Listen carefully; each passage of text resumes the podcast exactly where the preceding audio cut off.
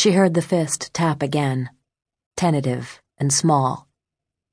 From the cocoon of her bed, she threw off the eiderdown duvet and wrapped a shawl around her shoulders against the winter's chill. Alone in the house, Margaret took the stairs cautiously, holding her breath to verify that the sound at the front door was not just another auditory hallucination to disturb her hard won sleep.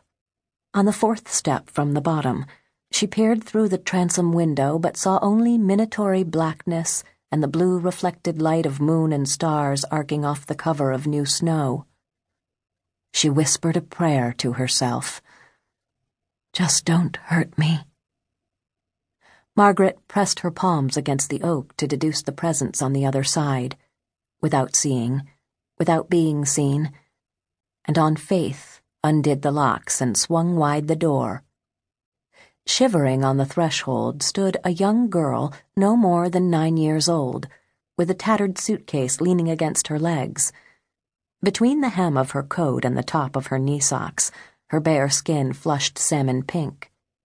She wore no hat, and even in the dim light, the tops of her ears blazed red through her fine blonde hair.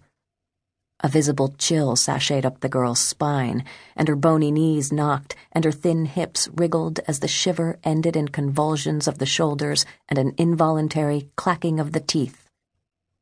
She flexed her fingers into fists to keep the circulation going. Beneath the threadbare plaid coat more suited for early autumn, the girl appeared no more than a frame of bones, all lines and sharp angles. Winter blew right through her. You poor thing. Come in. How long have you been out there in the cold?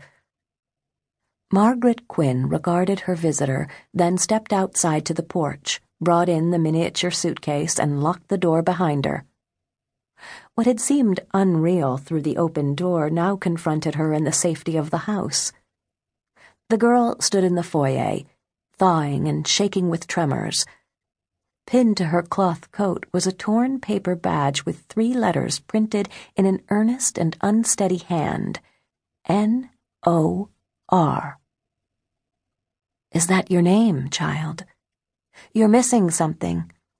That's no way to spell Norah. It's with an A and an H. Is that who you are? Norah. The child did not reply but the heat had begun to work its way into her, loosening the icy grip on her personality. When she noticed the woman watching her, she grimaced with thin blue lips. Margaret busied herself, switching on the lights through the dining room and into the kitchen, and the girl followed like a pup as Margaret struck a match and lit the wood stove, and with a kindling stick shut the iron door. Come warm yourself.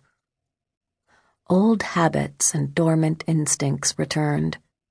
Margaret heated milk in a saucepan and spread butter on saltines. Perched in a chair by the wood stove, the girl unbuttoned her coat and worked her arms from the sleeves. When her severe glasses fogged with condensation, she took them off, wiped the lenses on the hem of her dress, and then promptly returned them to her nose. The blood rushed back to her cheeks and set them ablaze. Her eyes brightened, and without a word, she took the mug and gulped down half her drink. You'll have to excuse these buttered crackers. That's all I have. Don't get many children here. The saltines vanished.